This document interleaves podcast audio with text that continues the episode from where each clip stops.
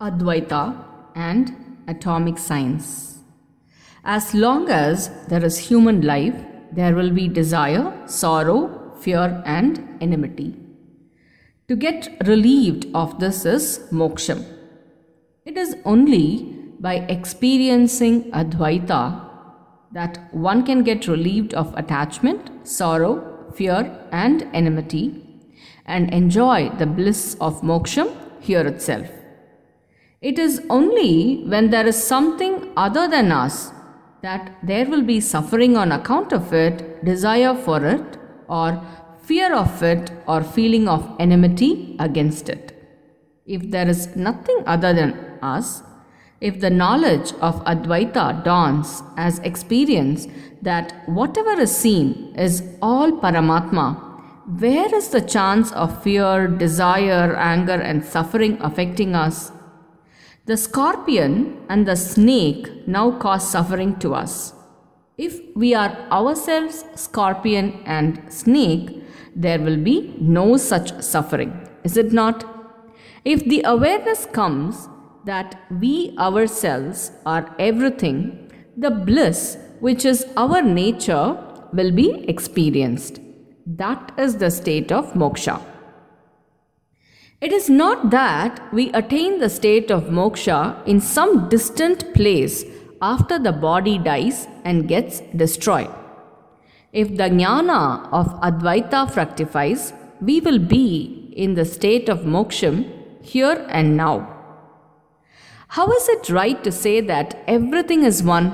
Are we not actually seeing a variety of different things? Such a doubt might arise.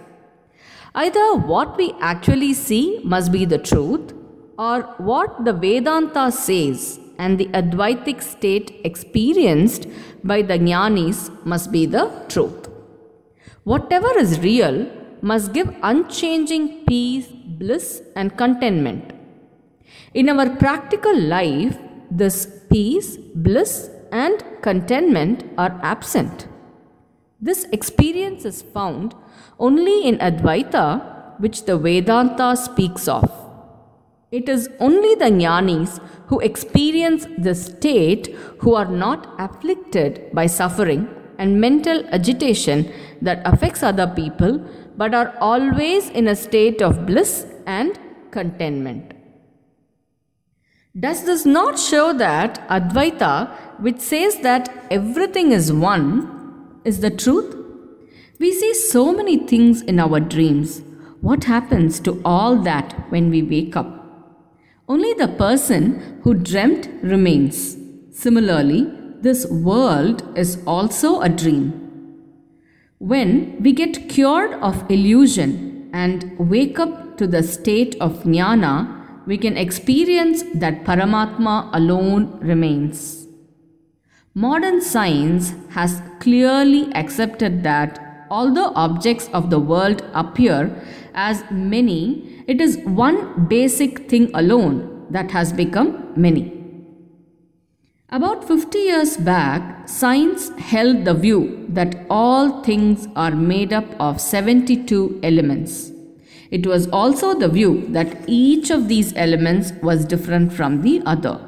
But now, with the growth of knowledge about atoms, scientists have established that even the elements are not different from each other, but are the manifestation of the same energy. Modern science says that matter and energy are not different. Therefore, science also exp- expounds the truth of Advaita. Einstein, Sir James Jeans, and other prominent scientific experts have come closer to the concepts which the Upanishads and Shankara Bhagavad Pada have expounded. When Advaita declares that the world is an illusion, it means that it is not the ultimate truth but only pragmatic truth. Its existence also is relative to Brahman only. This is what the scientists mentioned above say. Brahman only is the transcendental truth and the world is only pragmatic truth, says Advaita. This is what the scientists mean by saying that the world is relative to something else and is not the absolute truth.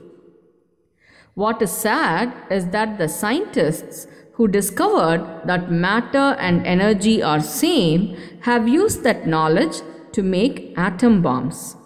This disaster is the result of science having limited its knowledge of the Advaita of worldly matter at the intellectual level. The Advaita of science, instead of limiting itself to the intellect and the external world, must become part of people's awareness and attitude.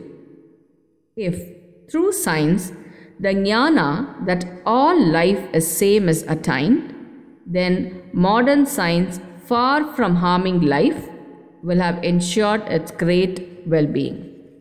Sri Gurubhyo Namaha.